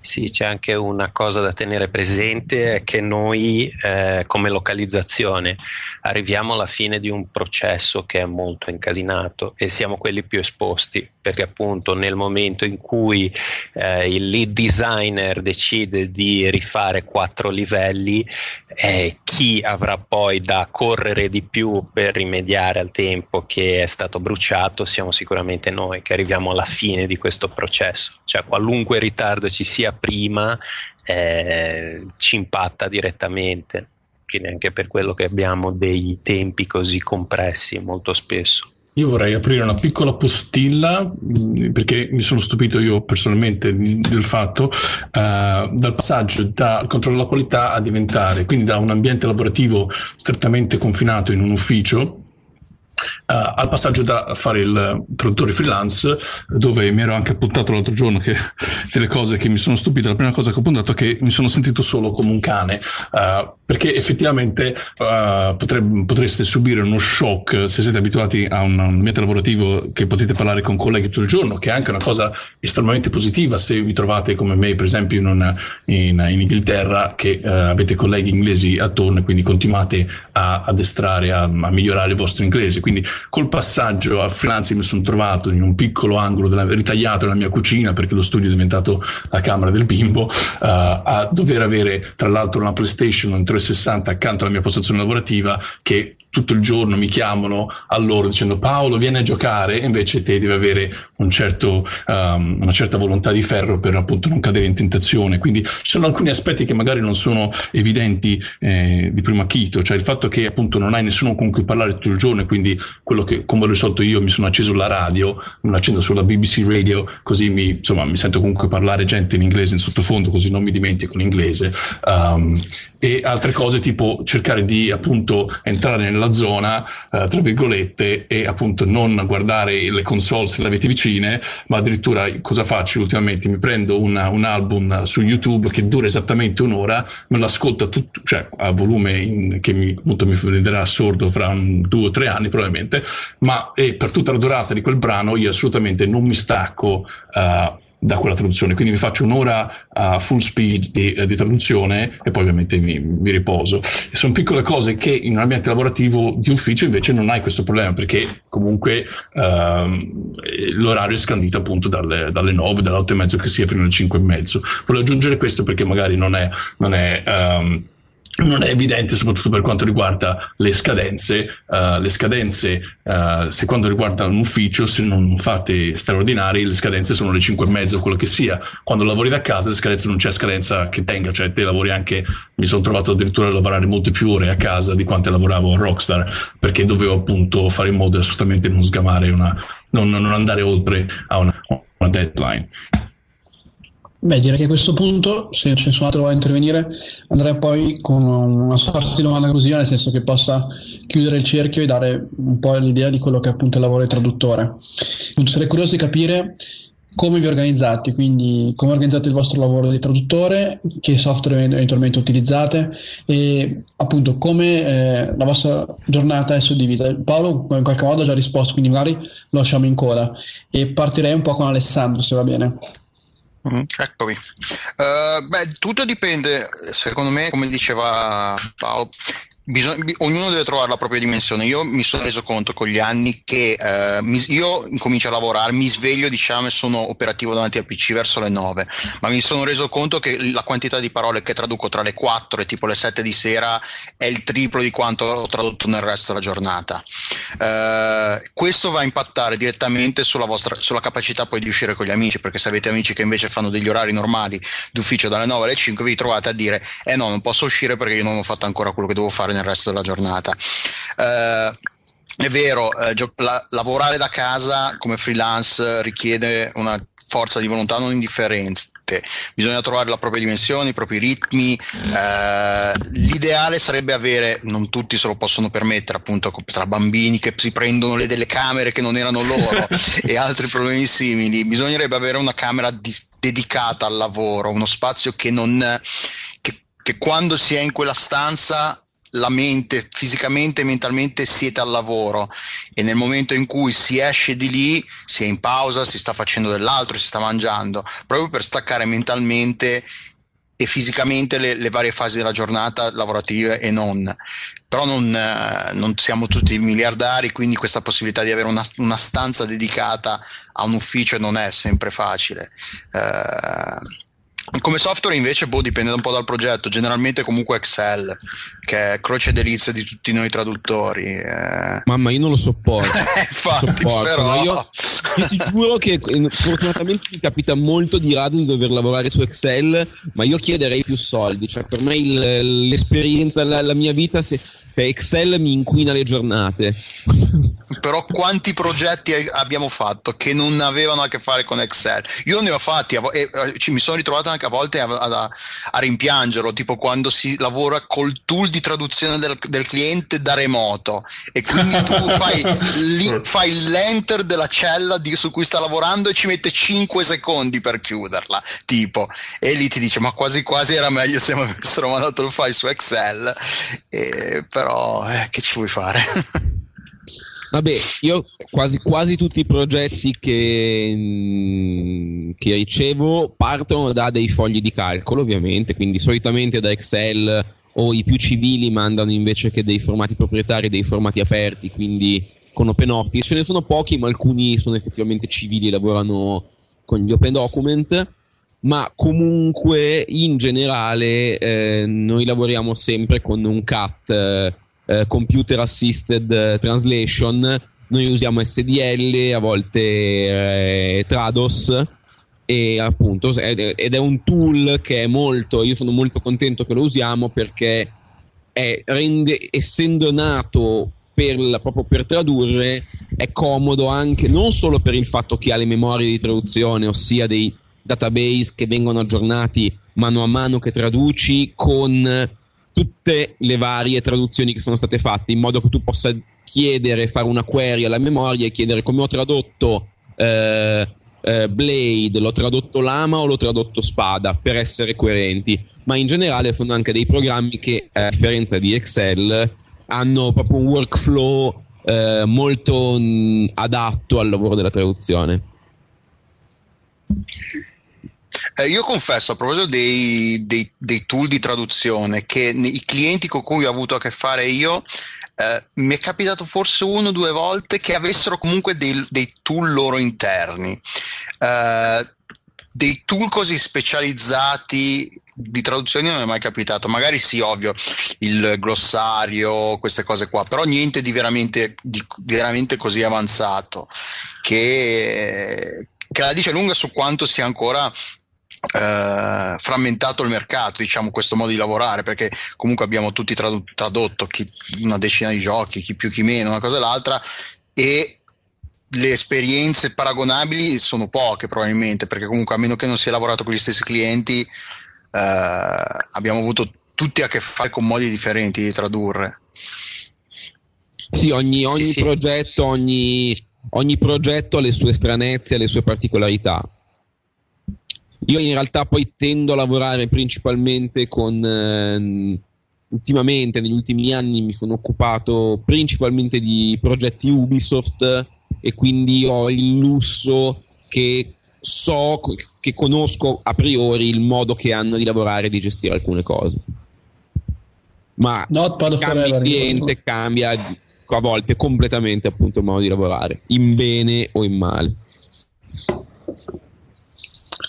Alen? Il... Sì, sì, sì, io mh, è interessante per me intervenire perché l'esperienza mia è comunque un'angolazione particolare. Prima cosa, io ho il fuso orario, sono uh, ora italiana più 8. Questo significa che, uh, visto che comunque ho clienti giapponesi, però comunque la maggior parte sono italiani, ho una calma più o meno fino alle 3-4 del pomeriggio, dopodiché inizia l'ondata del casino e mi devo coordinare con eh, Matteo ed Elisa in, Euro- in Europa, gli altri due membri del, del team.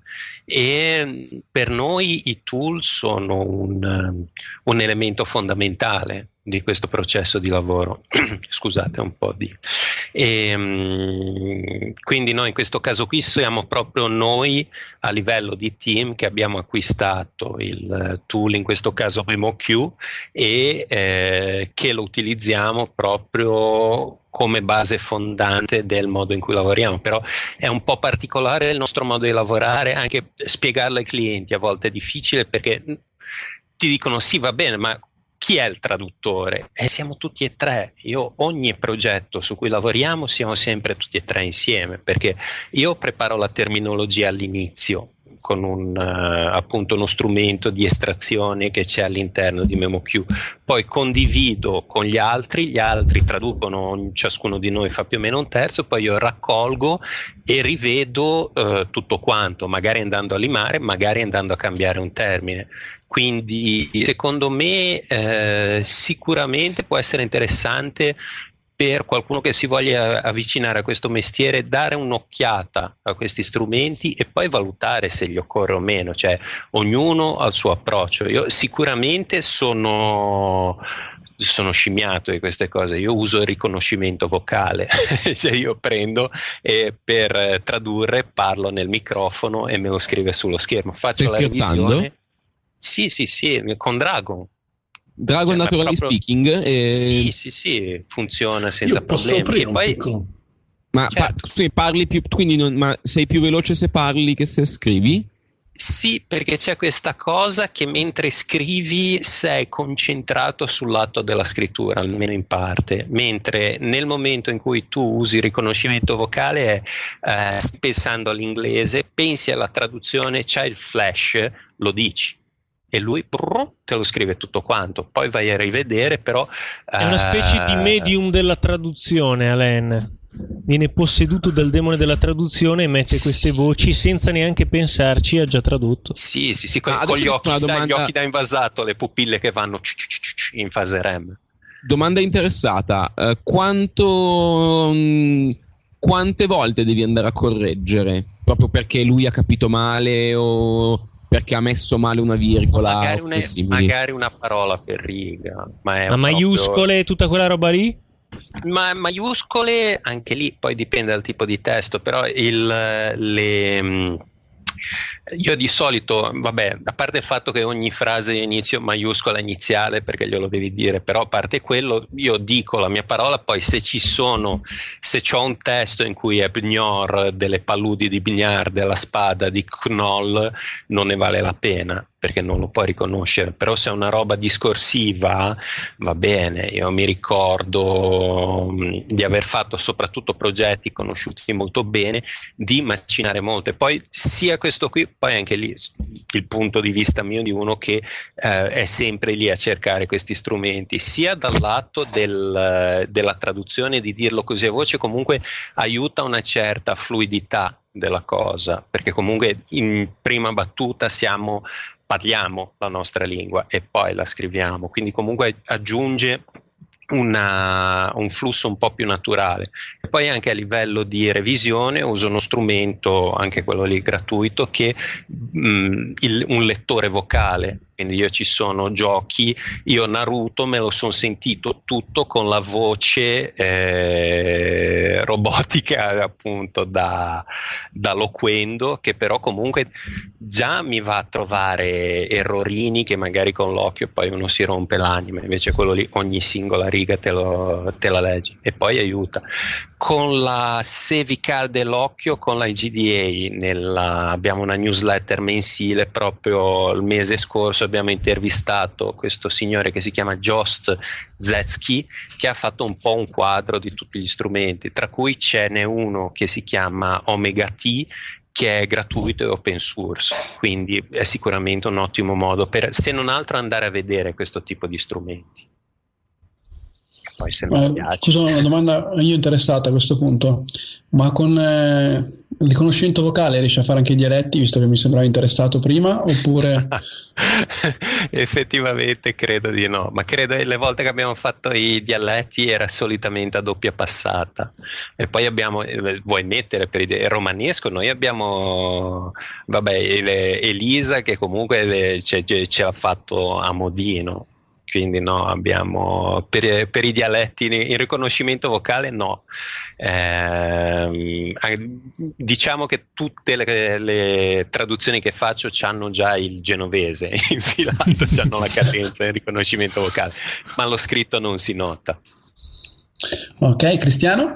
Io volevo un attimino tornare su un argomento che abbiamo sfiorato, che è appunto quello un po' della vita del traduttore, nel senso che noi oggi siamo qui a dare tutta una serie di dritte su come iniziare questo lavoro, però secondo me è molto utile se anche aiutiamo chi ci ascolta a capire se effettivamente questo è il lavoro che fa eh, per loro, perché secondo me il, soprattutto il traduttore freelance rispetto a ad altri lavori, che ne so, fare il commesso al supermercato, è un lavoro che si traduce un po' in uno stile di vita particolare, nel senso che il traduttore freelance passa veramente tanto tempo della sua vita da solo Può sembrare spesso quando si parla, ah sì, tu lavori da casa, ha, una, così, ha un discorso molto immediato, eh, sembra solamente tutta una serie di vantaggi, ti alzi all'ora che vuoi, ti prendi le pause quando vuoi.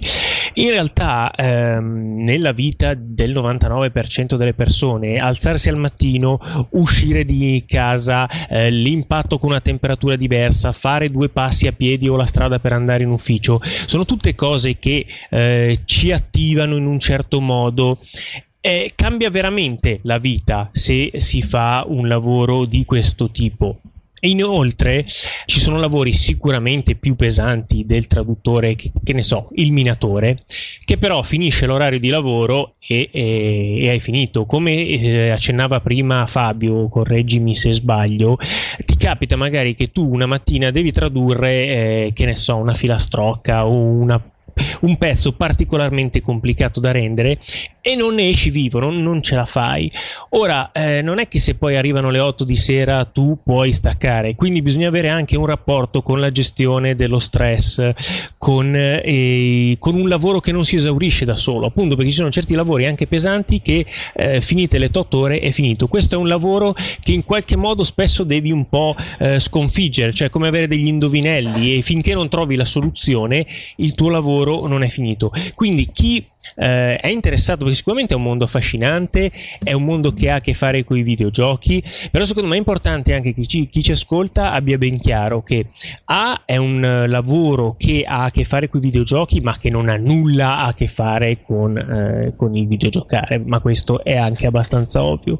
In secondo luogo che è appunto un lavoro che eh, traducendosi in uno stile di vita un po' da eremita, ehm, cioè cercate di capire quello che avete voi bisogno bisogno da un lavoro. Io, ad esempio, faccio diversi lavori, eh, ma se non avessi ogni tanto, che ne so, una fiera con cui avere a che fare con 900 persone in un giorno, fare solamente l'eremita è una roba che mi verrebbe la depressione. Ecco. Sì, no, il, uh, si torna al ragionamento di fondo che poi de, uno, il consiglio migliore che mi hanno dato ai tempi dell'università, che è le sono uno stile di vita. Già quando le studi per però in, eh, in generale non è che tu puoi finire la tua giornata, va bene, ho finito di lavorare, ho studiato il mio inglese, ho fatto la mia traduzione, morta lì, uh, chi se ne frega. No, deve diventare uh, parte stessa del, delle cose che fai, quindi può diventare ad esempio di guardarsi il film, guardarselo nel doppiaggio italiano. Perché? Perché comunque sei curioso di andare a vedere come sono state fatte quelle cose lì. Vuoi esercitarti con l'inglese? Entri nell'associazione studenti stranieri per dare un'idea o il cinema in lingua originale diventa una parte integrante di, appunto, del, della tua giornata, perché comunque non, non, può essere a compartimenti stagni, devi diventare non, non, un esperto, ma abbracciare il più possibile due culture per fare da ponte. Quindi devi continuamente assorbire e conoscere ogni aspetto di ciascuna. Uh, per aggiungere la mia esperienza a questa storia di, ali- questa storia di alienazione, ci sono due cose che ho notato. Appunto, lavorando da soli, magari se non si convive con qualcuno, non si hanno coinquilini, si finisce per non dire una parola per tutto il giorno. E mi rendo conto che a volte penso ad alta voce solo per sentire il, il suono di una voce, non, di, di, tenermi compagnia, di ricordarmi di parlare e, di, e parlando con altre, con una mia carissima amica che fa la traduttrice, anche lei, lei mi raccontava come a volte attaccasse col bottone tipo con chi, faceva le, conse- chi le faceva le consegne a casa, le, il postino piuttosto quello che, quello che, le consegnava la spesa, queste cose qua, proprio per avere quel contatto che durante il giorno non hai, anche perché poi vabbè siamo tutti nel, online, quindi si chiacchiera su Skype piuttosto, però non so, più delle volte non è una conversazio- conversazione vocale, quindi manca proprio quel suono, il, ed è una, una, piccola storia di alienazione, si finisce un po' di per essere alienati. E un'altra cosa che si ricollega molto a quello che ha detto Len è che io mi ritrovo spesso a leggere cose, vabbè, tipo io sono uno di quelli che si va a leggere i, i riconoscimenti in fondo ai manuali, che chi, la, chi, lo farà mai se non un addetto ai lavori? O e... la prima cosa che guardi in un gioco sono i menu. esatto. Ah, scusate.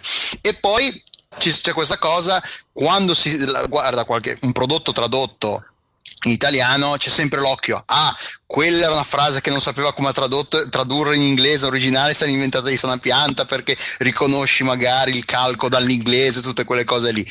E un po' si rovina, è anche per quello che poi si finisce per guardare le cose in inglese, non tanto per essere fissati, ma perché almeno uno se la gode senza farsi troppe seghe mentali. Ah no, questa come la traduci, come la tra- l'avrei tradotta io? No, no, no, basta.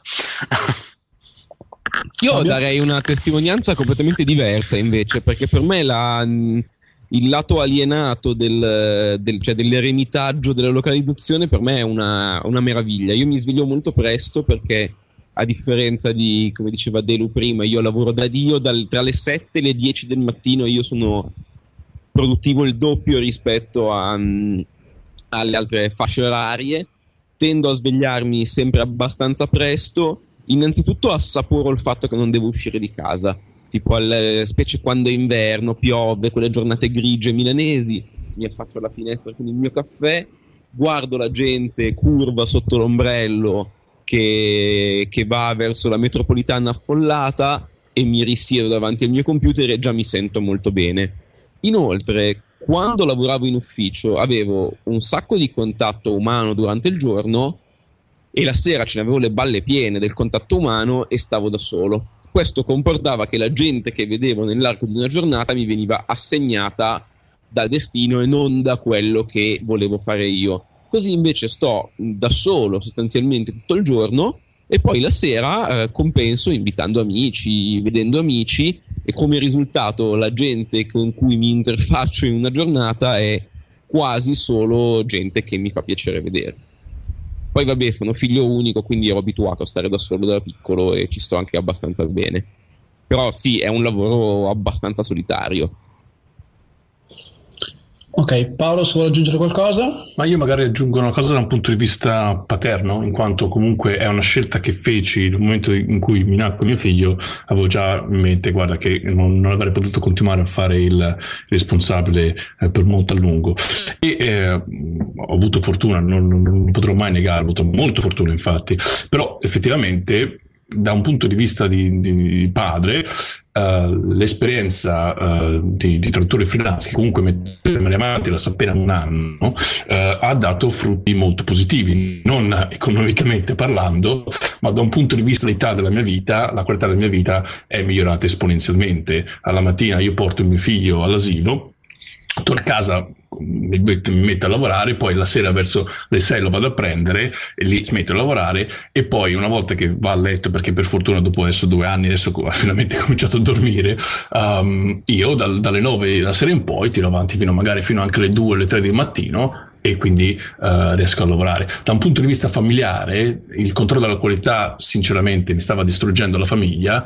Il, il, free, il freelantaggio, se mi passate il termine, il l'ha salvata.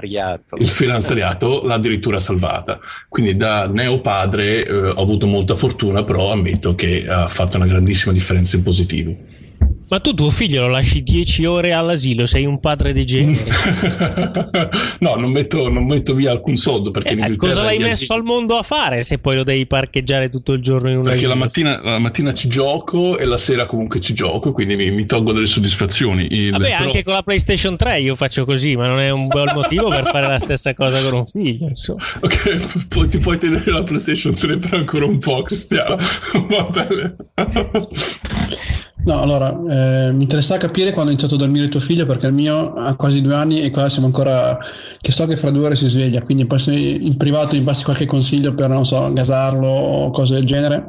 Te penso possa... non ti preoccupare. ok, va a essere utile. Eh, beh, io direi di chiudere qui, nel senso che comunque penso che mi fatto una bella carrellata un po' sul mondo della traduzione abbiamo cercato di capire un po' quelli che sono i vari svolti, come si lavora, cosa, cosa comporta, cosa sta dietro effettivamente una traduzione. E vorremmo lasciare un'ultima parte eh, proprio ad Alain che ci spiega un po' l'iniziativa che, di cui è padrino e che penso potrebbe, potrà interessare molti di quelli che ci stanno ascoltando e che sono ancora svegli dopo le nostre bellissime chiacchiere. Ecco, se Alain vuoi raccontarci un po' questa iniziativa. Sì, sì, e poi facciamo un uh, giro di saluti tutti quanti.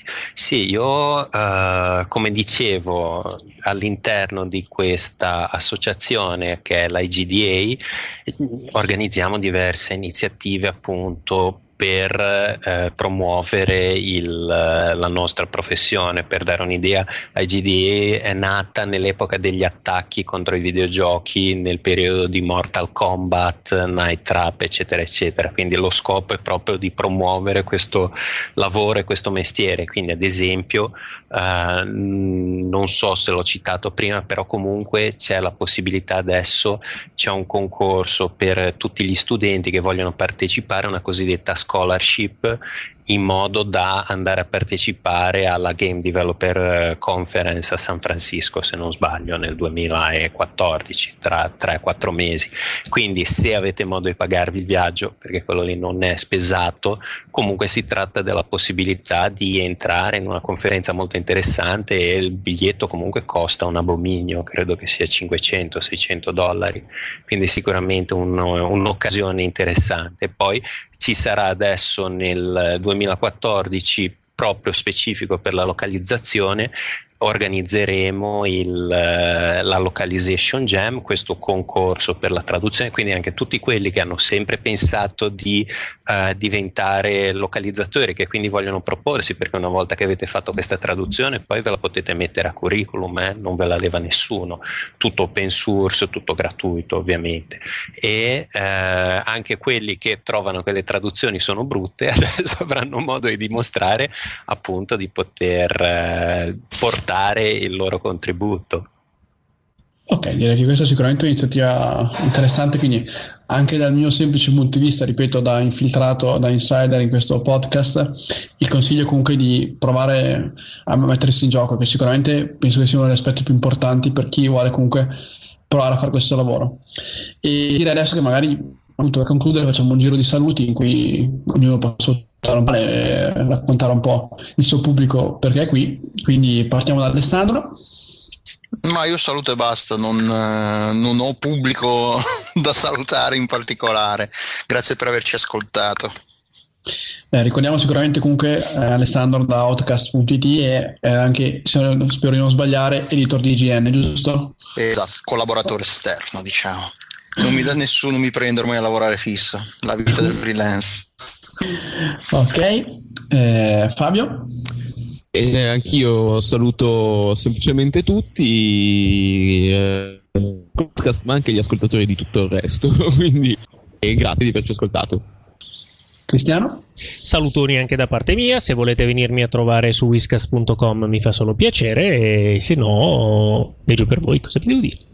Io invece vi ringrazio di di avermi invitato innanzitutto, poi sono la, una voce intermittente del podcast, il tentacolo viola intermittente perché povero uh, Davide e Andrea, che sono quelli che da podcast di Buca ogni due volte per tre, uh, però saluto la mia collega che mi sono portato dietro dal, dal podcast del Triangolo Viola e, e Davide e Andrea perché effettivamente um, non, avevo, non, non, sapevo di avere bisogno di podcast nella mia vita prima, prima di aver, appunto incontri, aver incontrato lui. Ok, saluto anch'io, saluto Games Italia, saluto Italian Podcast Network, che sono un po' i miei, miei padrini virtuali della rete. Eh, ringrazio Alain per avermi permesso di essere fra voi, nel senso che, ripeto, non penso sicuramente essere alla vostra altezza e lo dico proprio credendoci fermamente, quindi vi ringrazio di avermi sopportato, anche come diciamo, esperienza di presentatore.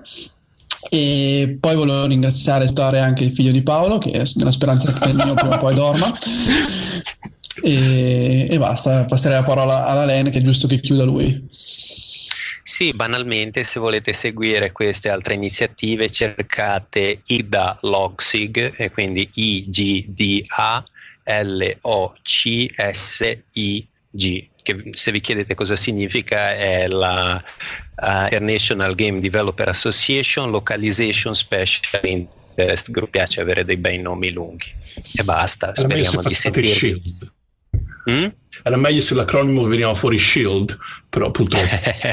no, c'è stato un periodo che si cercava di cambiare nome, però um, mi piace, onestamente mi piace di più appunto dedicare le risorse a queste iniziative. Il gioco che dicevamo per la traduzione è pronto, sono tutti pronti i file per fare le diverse traduzioni, onestamente non vedo l'ora. Troverete tutti i link, i collegamenti, tutto quanto e speriamo di vedere trovarvi numerosi nel 2014 per questa prima localization jam. Sì, scusi in filo, eh, giusto per chiudere, eh, salutiamo anche Ferruccio che doveva essere fra, con noi, ma purtroppo eh, per problemi tecnici non ha potuto esserci, mi sembra giusto ricordarlo. E infine vorrei ringraziare anche Pamela che anche lei avrebbe dovuto esserci nella registrazione, ma purtroppo anche lei per problemi tecnici non è riuscita a collegarsi. Direi un saluto a tutti, buona serata. Ciao ciao ciao. Ciao, ciao, ciao. a risentirci. ciao. ciao.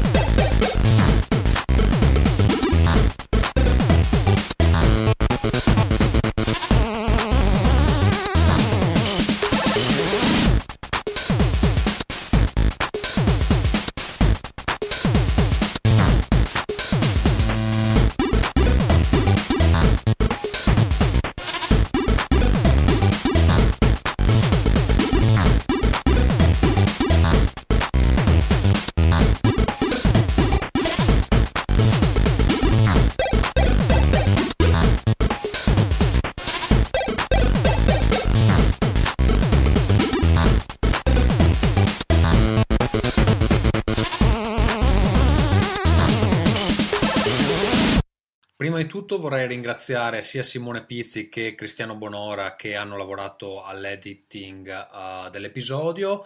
I contatti relativi a IGDA uh, Localization SIG sono già stati dati uh, nell'intro, appunto all'inizio e uh, nel corso della puntata, quindi io vi rimando a quelli soliti di Rincast che sono rincast.gmail.com se volete mandarci un'email tutti gli aggiornamenti al podcast, puntate incluse sul blog www.rincast.it, da lì ci potete ascoltare in streaming e uh, scaricare l'episodio. Su Twitter ci trovate a twitter.com uh, slash rincast, su Facebook, iTunes e G+, uh, semplicemente cercando Rincast. Da pochissimo, da qualche giorno è uscito anche Rincast 74, episodio che ci vede in formissima, dove parliamo della uh, next gen, cioè la current gen ormai, uh, che è finalmente arrivata. Um, in particolare ci um, focalizziamo su PS4 perché è quella che abbiamo.